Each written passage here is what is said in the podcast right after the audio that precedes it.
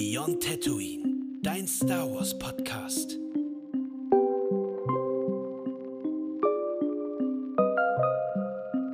Hallo und herzlich willkommen zurück zum Podcast. Diese Woche sprechen wir weiter über Episode 5 Hallo zusammen. und Flo hat einen Eisbrecher für heute. Genau, ähm, oder mehr äh, gerade zeitaktuell äh, für euch zur Einordnung, also 24. November, wo wir das Ganze hier aufnehmen. Ja, es kam die große News raus, dass Dave Filoni jetzt Chief Creative Officer bei Lucasfilm wird. Ähm, etwas, was sich ja viele Fans schon in irgendeiner Form gewünscht, schon länger gewünscht haben, jetzt vielleicht nicht unbedingt den Titel im Kopf hatten, aber dass er auf jeden Fall Also ich würde jetzt lügen, wenn ich sagen würde, dass ich wüsste, was diese, was diese Titelbezeichnung bedeutet tatsächlich. Also was es genau bedeutet im, im Umkehrschluss. Ähm, ich kann es erahnen, Mehr Verantwortung steht da auf jeden Fall im Titel in irgendeiner Form drin. bestimmt, ja. Ich glaube nicht, dass er jetzt gerade wegbefördert wurde. Nee, das, das nicht, das nicht. Eher, er ist eher höher, äh, hochgestiegen, höher gestiegen, ja. Genau, eigentlich bräuchte man mal so eine Hierarchie im Disney-Kosmos, um das besser einordnen zu können. Ja, ich glaube, es ist Kathleen Kennedy bei Lucasfilm und dann kommt Dave Filoni schon, würde ich sagen. Ja, und er soll wohl auch nochmal, also mich, ich frage mich halt dabei, er hat ja jetzt schon bereits einen sehr, sehr hohen Einfluss und Handlungsspielraum gehabt. Also ich glaube, man muss sich die Ahsoka-Serie mal angucken, von der, vom Aufwand und von der Qualität her für eine Serie. Also im Verhältnis auch zu den anderen Serien. Also wenn man überlegt, Mando hatte halt diese Stage, Stagecraft heißt es, glaube ich, also diese Technologie, dass man quasi über LED-Wände ganze Welten halt äh, projizieren kann und dass quasi dann die Kamera ähm, ja, quasi sich da im 3D-Space bewegen kann was natürlich die Produktionskosten geringer gehalten hat. Man hat es halt hin und wieder gesehen und man sieht aber auch bei der Ahsoka-Serie, dass man doch nochmal wesentlich mehr auf ähm, Bühnenbild und CGI äh, Wert gelegt hat. Ähm, das heißt, äh, das ist auch so ein Zeichen dafür, dass Dave Filoni halt nochmal einen anderen Stand auf jeden Fall ähm, hat und nochmal vielleicht auch andere Möglichkeiten bekommt, nochmal andere Budgets bekommt. Ähm, ich glaube, ich weiß gar nicht, ich glaube, die, die Endor-Serie war, glaube ich, die teuerste bisher. Ne. Ja, das hatte ich mich aber auch sehr überrascht gehabt, warum gerade Endor so viel Geld gekriegt hat. Dave Filoni ist jemand, also für die Leute, die Dave Filoni nicht kennen, also er ist im Endeffekt so der, er hat so den Hut auf im wahrsten Sinne des Wortes, was übrigens auch sein Markenzeichen ist, ähm, was Clone Wars angeht, was Rebels angeht. Er ist so der Erschaffer von, von der Figur Ahsoka. Ähm, er hat Mandalorian zusammen mit, ähm, äh, mit ähm, John Favreau gemacht und vielen anderen äh, Produzenten noch. Also man muss auch dazu sagen, um so ein bisschen Kontext in das Fandom reinzugeben, viele sehen in ihm auch den neuen George Lucas. Mhm. Das kann man, glaube ich, auch getrost zu sagen, äh, dass so eine Interpretation von ihm da ist. Äh, Also ich bin, ähm, ich mag Dave Filoni und ich mag auch die Sachen, die er macht und die er sagt. Ich sag den Leuten nur immer als Rat, dass sie aufpassen müssen, was so Heldenverehrung angeht. So, das habe ich schon bei, das hat man schon bei George Lucas gesehen, dass man George Lucas so als den Heiland äh, gesehen hat und alles. Dann kamen die Prequels und dann hieß es, George Lucas hat Star Wars versaut. ja, und dann kam Disney und dann war plötzlich George Lucas wieder der Heiland. So, und jetzt ist, genau, und das ist jetzt aktuell genauso wieder. Also George Lucas ist wieder quasi das Nonplusultra, aber Dave Filoni ist quasi sein Nachfolger. Das ist ja auch so. Also Dave Filoni ist auch George Lucas Nachfolger. Es gibt aber so, ähm, so ein paar Punkte, die ich an Dave Filoni kritisiere und das liegt einfach daran, dass er ähm, leider äh, ganz oft schon in seinen Serien, also für die er quasi auch verantwortlich war, ähm, kanonische mh, Events oder kanonische Dinge gebrochen hat. Und das, da bin ich persönlich, find, ich bin ja immer ein großer Anhänger vom Kanonischen. Ähm, einfach aus dem Grund, weil das, bevor dieser, dieser eine Kanon halt irgendwie existiert hat, gab es halt einen riesen Chaos durch dieses Expanded Universe. Es gab tausende von Büchern, es gab tausende von Geschichten über dieselbe Person, die, die aber komplett anders spielten waren. wohlgemerkt. Die das ist, spielten, genau, Die ne? Luke komplett neu interpretiert haben auch immer wieder. Also deswegen, Genau. also immer wenn von Legends gesprochen wird, das ist nicht ein einheitliches Universum. Genau, also früher hieß es Expanded Universe und nach Disney, nachdem Disney das halt eben Lucasfilm bzw. Ähm, Star Wars akquiriert hat, ähm, nannte man es Legends halt. Ne? Also das finde ich auch übrigens sehr gut, dass sie es so gemacht haben, weil sie hätten ja auch sagen können, es darf einfach nicht mehr produziert werden, alles was nicht kanonisch ist. Aber das haben sie nicht gemacht. Sie haben gesagt, das ist dann halt Legends, das ist nicht relevant für den Kanon und für die ähm, Kontinuität. Und Dave Filoni hat halt leider zum Beispiel auch, ähm, und vor allem, und das ist jetzt eigentlich das, das größere Problem, dass Dave Filoni halt den Kanon gebrochen hat, ganz oft, ähm, aus Gründen, die nicht nachvollziehbar sind, weil es nicht nötig gewesen wäre. Als Beispiel, es gibt den Ahsoka-Roman. Der ist ähm, geschrieben worden von einer Autorin und der wurde auch von Dave Filoni abgenommen. Der ist auch kanonisch und alles. Und Jahre später kam äh, Tales of the Jedi, also quasi eine Kurzanimationsserie über äh, ja, gewisse Figuren im Star Wars-Universum. Und dort gibt es halt eben ähm, Inhalte, die quasi gegen das kanonische Buch sprechen. Also die anders sind als im Buch. Und ich frage mich, und es, es, hat auch keinen, also es hat auch keinen Drama, dramaturgischen Grund gehabt, das eigentlich zu verändern. Und ich frage mich halt, warum es dann nicht so umgesetzt werden kann wie im kanonischen Buch. Mein Problem, was ich halt sehe, ist, dass halt das, was sie eigentlich eingeführt haben, sie dann damit auf längerfristige Sicht über den Haufen werfen. Und das stört mich persönlich so ein bisschen, weil es gibt auch den äh, Comic Kanan äh, über die Person Kanan Jarrus aus äh, Star Wars Rebels. Wir haben dann in Bad Batch gesehen, direkt in der ersten Folge, wie dann quasi äh, eine Szene, die dann auch in dem Comic äh, gezeigt wird, dann einfach quasi geredconnt wird. Und die Frage ist aber dann halt am Ende, warum haben sie es gemacht? Weil es war nicht nötig. Sie hätten es genauso machen können wie im Comic. Und das, und ich finde, wenn man schon diese Verantwortung hat bei Star Wars für auch für diese Themen, was so diese kanonischen Sachen angeht, und wenn man eine eigene Story Group hat, die sich darum kümmert mit Pablo Hidalgo und allem, dann finde ich es halt schade, dass man sich halt nicht dran hält. Vor allem, wenn es halt gar keinen dramaturgischen oder storytechnischen Grund hat. Finde ich sehr schade. Habe ich jetzt lange geredet, tut mir leid, aber ich wollte es einmal loswerden, weil das, das, ja, das stört mich so ein bisschen weiß, an Dave ich, ich, weiß, dass dir das unter den Fingern brennt, darum bin ich auch ruhig geblieben. Das ist auch völlig in Ordnung.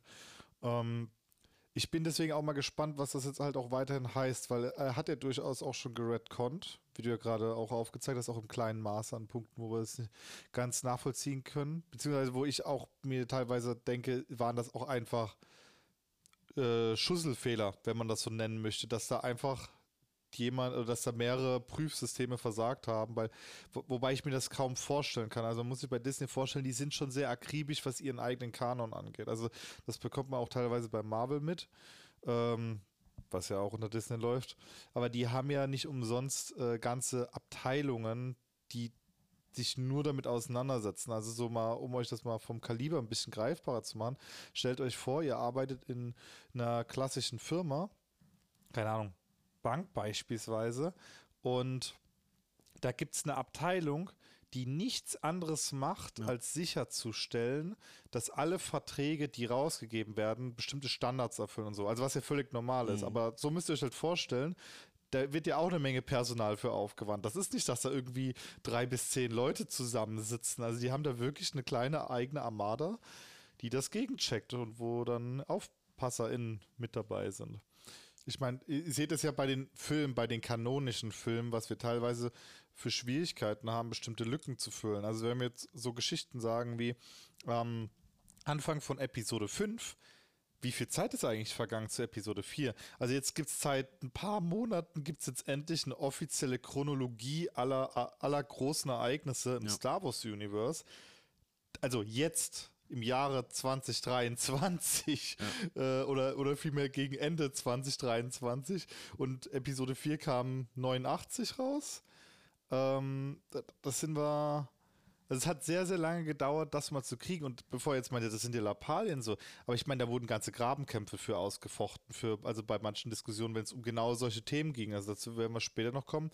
Äh, der Sprung zwischen Episode 5 und 6 oder auch der Sprung, also innerhalb dieser Episode werden wir auch einen, einen Zeitschnitt haben, bei dem nicht geklärt ist, wie lange der eigentlich geht was auch wieder Diskussionen auslöst. Mhm. Erinnert euch an Episode 4, als, äh, als äh, Luke mit Han Solo, Chewbacca und Obi-Wan äh, zum Todesstern aufgebrochen sind diese Szene hat sehr lange Zeit auch Diskussionen ausgelöst, weil nicht klar war, wie lange Luke von Obi-Wan Kenobi unterrichtet wurde.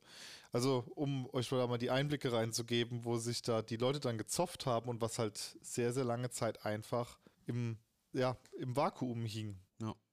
Nee, total. Wie gesagt, ne, also ich habe gar kein Problem mit Dave Filoni. Ich mag ihn sehr und ich mag auch sehr, was er gemacht hat für Star Wars und er hat auch eine große Leistung für Star Wars gebracht, genauso wie George Lucas. Ähm, aber das sind halt so, das ist halt so ein Punkt, den ich halt bei ihm kritisiere. Ne? Ähm, wo ich auch finde, dass er gerade er als Person, weil er halt so eine, ich sag mal, Lichtgestalt ist in Star Wars, in dem ganzen Konstrukt und eben halt sehr viel etabliert hat, ob es jetzt, wie hatten wir ja vorhin schon gesagt, Clone Wars und Rebels und ja, Ahsoka und viele, viele andere, das Mandoverse mit aufgebaut hat und ähm, ja, und ich wünsche mir halt einfach, dass, also ich würde mir zumindest wünschen, ich habe, es ist ja kein Problem, Sachen zu retconnen, aber dann möchte ich sie halt klug geredconnt haben und nicht einfach nach dem Motto, äh, und das ist dann auch die Argumentation von vielen, ja, Leuten, die sehr, äh, die, ich sag mal, die große Fans von Dave Filoni sind, die dann sagen so, ja, es ist ja sein gutes Recht, so nach dem Motto. Weil es ist ja Star Wars, es gehört ja Disney, es gehört ja Lucasfilm, er ist der Verantwortliche, es ist ihr gutes Recht. Ja, so, ich weiß nicht, ob man dann darüber reden muss, ob es gutes Recht ist, aber sie können es halt machen, weil ihnen gehört diese IP, keine Frage. Aber ob das am Ende gut ist und ob das am Ende ähm, vielleicht an einigen Stellen dem Ganzen auch schadet, ist halt eine andere Frage, weil um einen letzten Satz noch zu sagen, damit wir auch endlich mal zum Film kommen. Ähm, es gibt halt auch keine, keine Äußerung von, von Lucasfilm oder Disney, wie mit sowas umgegangen wird. Was bedeutet das jetzt am Ende für den Kanon? Bedeutet das, dass der Comic und das Buch jetzt nicht mehr kanonisch sind?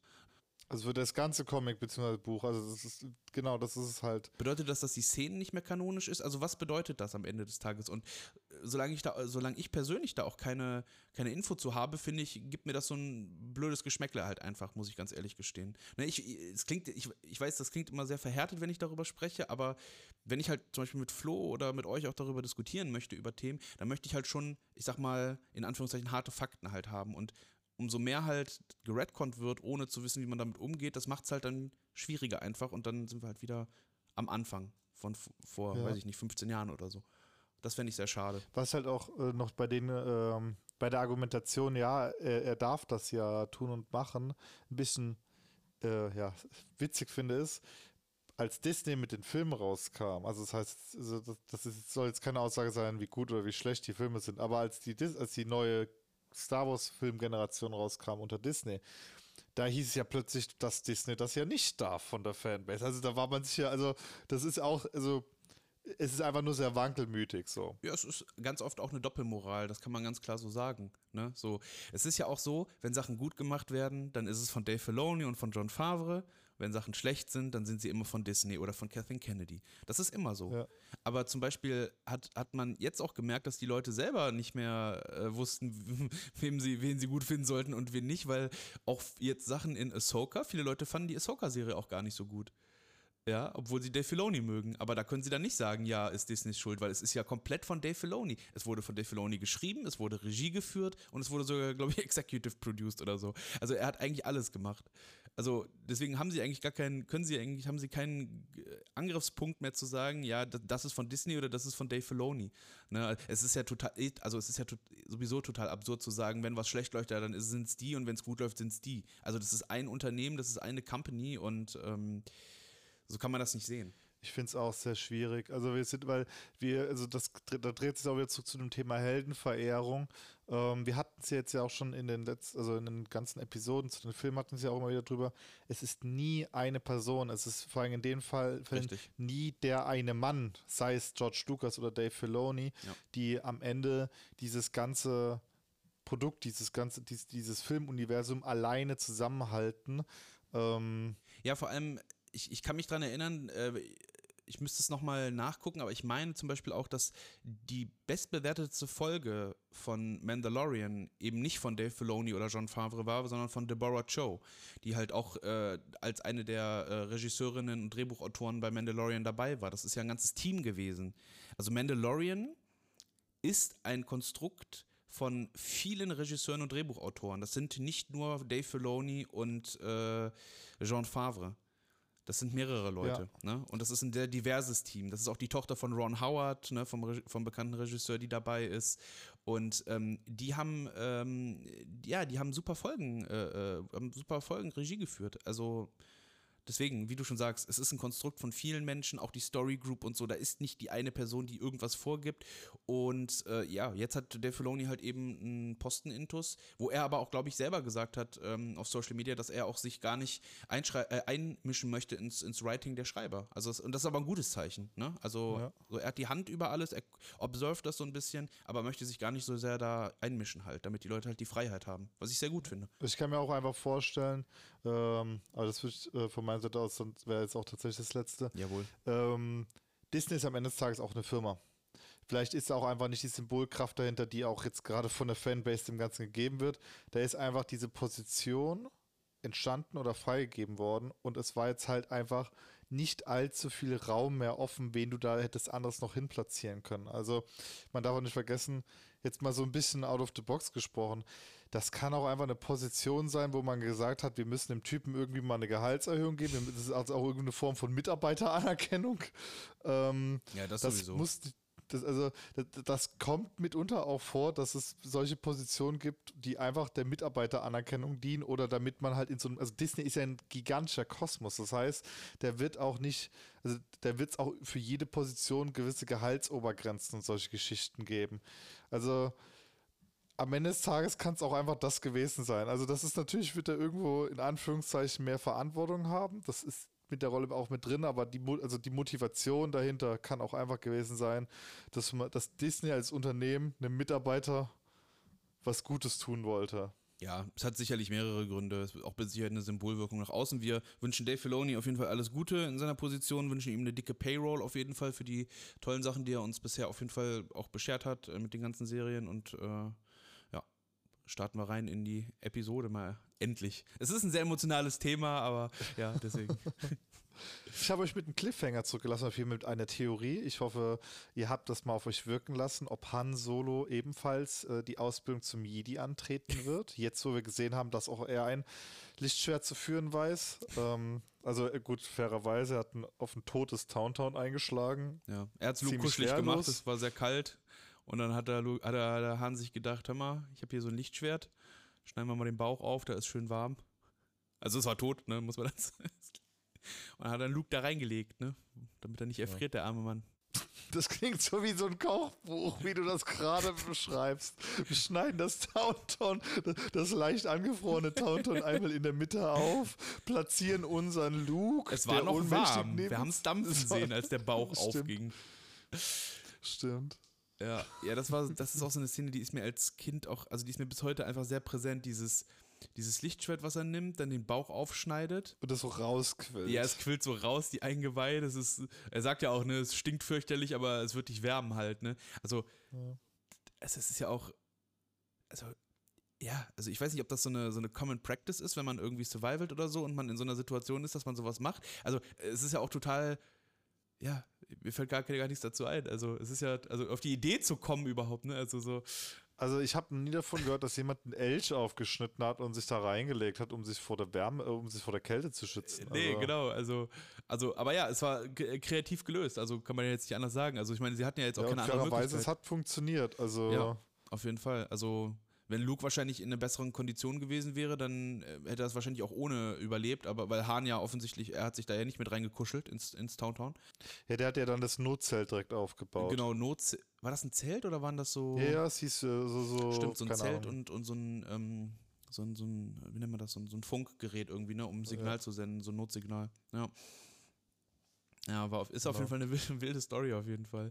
Und auch hier geht der Pace dann halt auch wesentlich äh, schneller vonstatten dann. Ne? Also wir sehen dann halt eben so diesen Schneesturm kurz und dann sehen wir auch schon den nächsten Tag irgendwie, wo dann klare Sicht ist, ne? so wie so ein schöner äh, Winter äh, und dann am nächsten Morgen so scheint die Sonne, blauer Himmel und. Das hatte ich mir übrigens auch aufgeschrieben. Es sind wunderschöne Landschaftsaufnahmen. Ja. Also es hat so ein bisschen was von Dokumentation Unser Planet Erde, so, mhm. da wenn dann irgendwie so südpolare Landschaften gezeigt ja. werden. Kann man empfehlen auf Disney Plus äh, Star Wars Biome kann man empfehlen. Ist eine, so eine kleine Reihe von paarminütigen Videos, wo es dann so Kamerafahrten gibt auf verschiedene Planeten, so ein bisschen ASMR-mäßig mit Wind und Regen und allem. Sehr nett zum Entspannen auf jeden Fall, wo wir gerade bei dem Thema sind. Ja, und dann Renegade 2, ne? Äh, Kid Valent, der sucht nämlich jetzt Han und Luke in seinem Snowspeeder. Da sehen wir zum ersten Mal diese, äh, ja, so richtig diese, diese Gefährte, ne? Diese, diese Vehikel. Ich mag die ja total. Ich hatte einen aus Lego. Ja, ich hatte einen als richtiges, also als äh, richtiges Modell, also nicht Modell, sondern als Spielzeug so aus Kunststoff, wo man auch dieses, die Kabine so aufmachen konnte und so, Figuren reintun konnte und so, also so in der, in der Größe etwa, ne? Ähm, habe ich geliebt als Kind, die, die Speeder. Also das ist eins meiner, das ist mir auch am präsentesten, präsentesten immer noch im Kopf auf jeden Fall. Also es war, da war ich total begeistert von, auch mit den Harpunen und so, wo wir später nochmal zu kommen, aber ja. Aber dann, ja, sie kontaktieren ihn und dann mhm. haben wir schon einen relativ smoothen Übergang, also wirklich ein Cut, also ich weiß nicht, wie, wie man es professionell ausdrückt, aber so ein Cut, wo halt so rübergleitet mhm. und wir sehen Luke in einem Bagdad-Tank und damit sehen wir auch das erste Mal so richtig so einen Bagdad-Tank. Ja. Und äh, um euch nochmal eins mitzugeben, wir warten noch immer drauf, dass es in unserer Welt Bagdad-Tanks Mhm. gibt, aber dafür haben wir welche Trockner. da sind wir wieder beim Thema. Es lässt Flo nicht los, dass sie alle pleite gegangen sind nach der Order 66. ich komme darauf nicht klar, dass man, das, das, also immer in diesen Science-Fiction, wenn sich so alles ausgedacht wird, so wenn ich so denke, so, boah, voll faszinierend, woran die in der Zukunft denken, so, was da alles möglich ist, vor allem, wenn man halt bedenkt, dass es halt alles auch vor 2000 war, wo ja auch noch eine, teilweise eine sehr optimistische Sicht auf die Zukunft zum Teil geherrscht hat. Ich sage Ja. mal Star Trek auch an der Stelle. Und, ähm, ja, und dann werden so, so Sachen vergessen, so, wo du denkst, so, hm, Ja, stimmt schon. Also wir können ja mal kurz erklären, was Bagda noch ist. Ne? Also Bagda ist so eine Wundheilflüssigkeit, ne? in der irgendwie Lebewesen ja rein verfrachtet werden können und äh, ist halt alles, Knochenbrüche, Erkrankungen, Genau. also das ist irgendwie Also so. in sehr kurzer Zeit auch, ne? Also Ja. ähm, ja, man kann es, glaube ich, mit gar nichts vergleichen. Also es ist halt einfach eine Flüssigkeit, auch, also Bagda, so, ich weiß nicht, ob es, ähm, also Bagda war auch die Firma, die es hergestellt hat. Ich glaube, Bagda Industries oder sowas. Die haben halt diese Tanks hergestellt, diese Flüssigkeit im Allgemeinen. Und ähm, ja, wie gesagt, die lässt halt eben die Leute relativ zeitnah ähm, genesen, egal wie schwer die Verletzungen sind. Natürlich, umso schwerer die Verletzungen, desto länger müssen sie im Bagdad-Tank. Und das sehen wir ja auch in der Serie Book of Boba Fett dass Boba Fett ganz viele Sessions braucht eigentlich, um sich zu Ja. regenerieren äh, in diesem Bagdad-Tank. Ähm, genau. Also um da Oh, mal so ein, ja. ne, eine Idee zu haben, was das ist. Also es ist so ein Glaszylinder ne, mit dieser Flüssigkeit. Luke wird da reingepackt, äh, äh, quasi äh, bis auf äh, ja, Shorts an und einer Atemmaske und ja, regeneriert da. Wir können auch gar nicht so richtig sagen, wie lange der da drin ist. Ne? Also es ist jetzt so, die Szene sagt jetzt eher so, er ist nur kurz drin, aber wahrscheinlich wird er länger drin gewesen sein. Ne? Also, aber wegen der Szene, die darauf folgt, denke ich mir schon, dass es eigentlich nur ein bis zwei Tage gewesen sein kann. Ja, vielleicht waren es auch ein paar Stunden, ne? aber es war auf jeden Fall jetzt nicht so kurz, wie die Szene es vielleicht vermuten lässt, ne? dass es war. Genau, also das ist jetzt so, also wir sehen einfach, der ist da drin. Ähm, wir kommen nämlich gleich noch dazu, wir erinnern uns, äh, vorher waren ja so diese Suchtruiden-Geschichte Mhm. und jetzt später werden die Suchtruiden wieder auftauchen und das ist halt so ein Zeitraum, wo klar ist, okay, also es, es können jetzt nicht Monate gerade vergangen sein. Nee, nee, genau. Also es, das werden wahrscheinlich ein paar Stunden gewesen sein, vielleicht auch Ja. ein Tag oder so, aber ja, es lässt sich jetzt nicht irgendwie rekonstruieren anhand der Bilder, dass es länger gedauert hat oder so. Also es gab jetzt nicht irgendwie so zwei Minuten lang Luke und dann so, so softe Cuts und so, dass man sieht, okay, es ist Zeit vergangen, sondern es ist halt, wir sehen ihn halt, dann blubbert's, dann kommt er hoch und dann ist er wieder einigermaßen fit, ne, sitzt dann da und äh, hat halt noch Narben im Gesicht. Da gibt es einen Fun-Fact, den du eigentlich, glaube ich, mal mir erzählen wolltest. Ach, kann ich auch machen, ja klar. Also die Narben, die man da sieht, auf jeden Fall, die sind echt. Also Mark Hamill hatte einen sehr schweren Unfall. Und das ist halt auch so ein Ding. Ähm, es kann durchaus sein, dass die Szene auch geschrieben wurde, genau deswegen, weil ähm, Mark Hamill halt, wie gesagt, sehr schwere Narben hatte im Gesicht, also sehr schwere Verletzungen durch diesen Unfall. Also so, dass wohl auch die ganze Nase wohl zertrümmert war. Die musste komplett rekonstruiert werden auch. Also auch irgendwie aus Knorpel aus dem Arm und sowas. Das habe ich alles nochmal mir nah angeguckt. Das hat Carrie Fisher mal erzählt.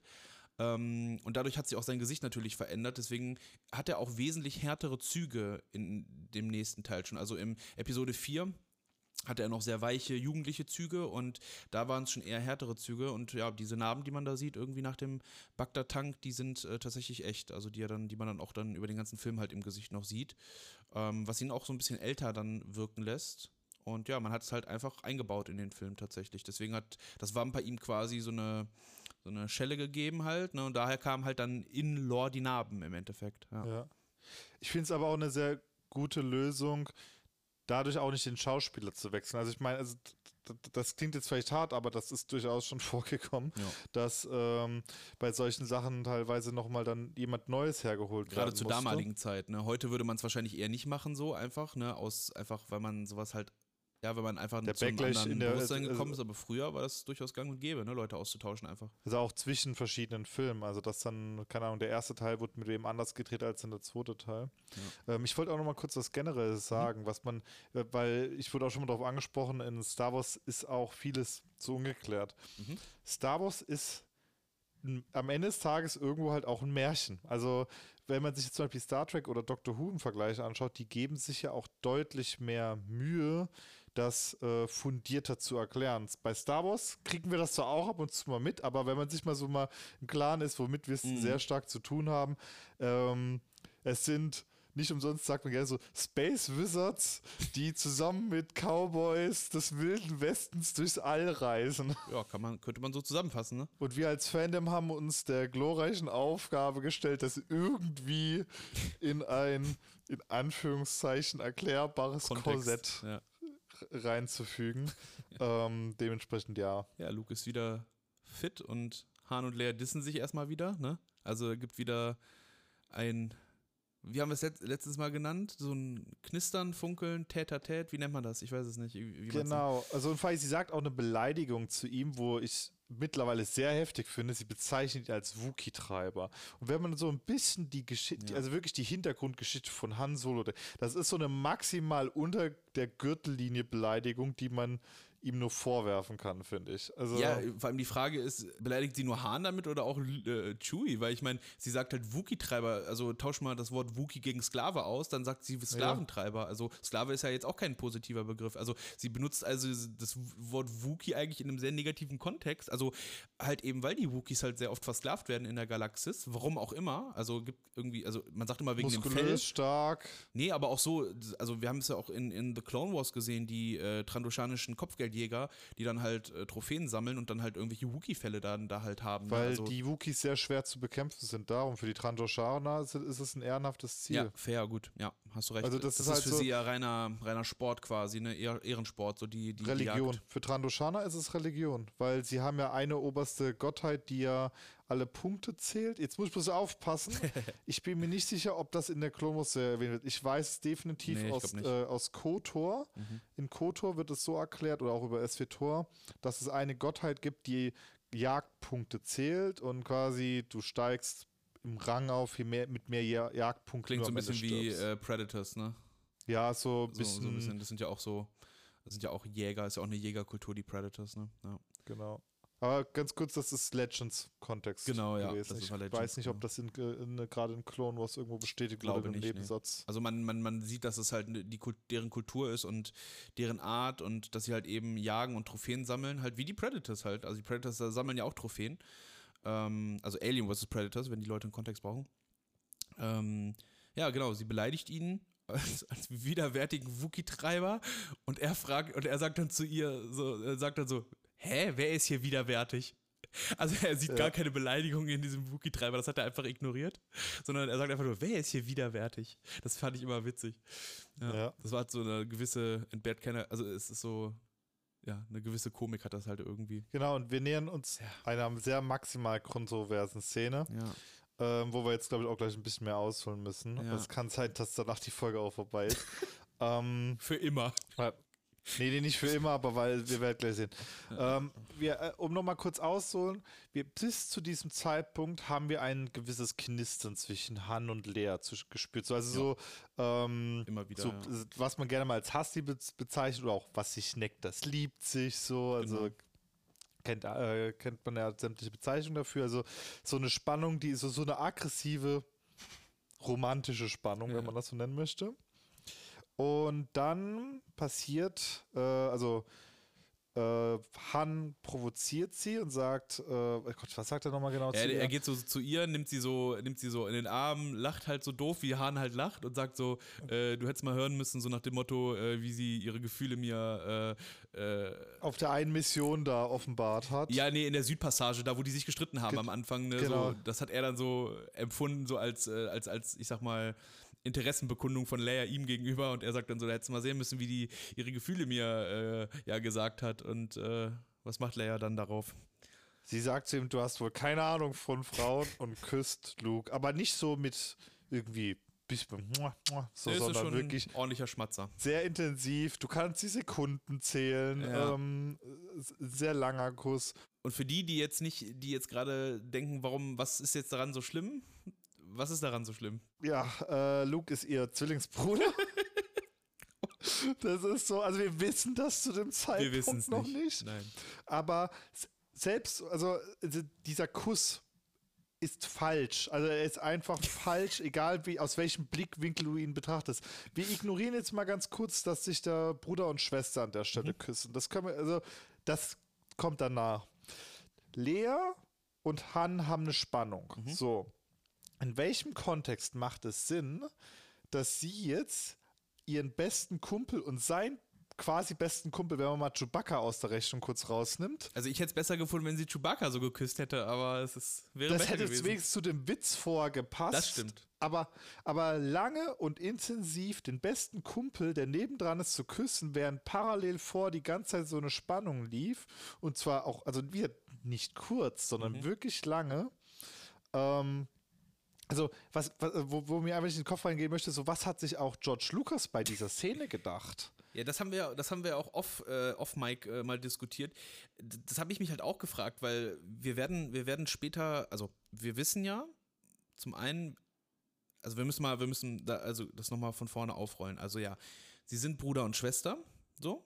Ähm, wir wissen es nicht und die beiden wissen es auch nicht. Jetzt könnte, könnte man argumentieren, ja, aber sie sind ja ähm, Kinder von Anakin und äh, der war ein Jedi und Luke hat ja auch das Potenzial zu einem Jedi. Wir wissen auch, dass jeder das Potenzial zu einem Jedi hat und Leia dann wahrscheinlich auch ein Potenzial hat, äh, ein Jedi zu werden, machtsensitiv ist. Also warum spüren die das nicht? Vielleicht, warum, warum gibt es da nicht so einen natürlichen ja, Abstoßeffekt halt irgendwie voneinander? So funktioniert die Macht halt dann auch nicht, ne? das muss man dazu sagen.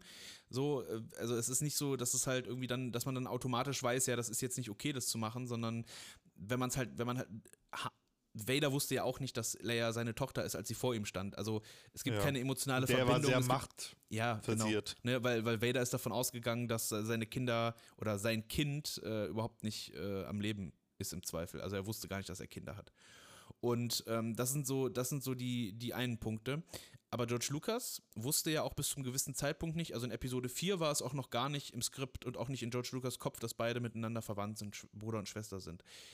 In Episode 5 bin ich mir ziemlich sicher, dass er es wusste, weil ähm, wir werden es äh, wir werden später äh, was sehen, was einen dazu bringen könnte, zu glauben, dass George Lucas weiß, wohin die Reise geht mit den beiden Charakteren.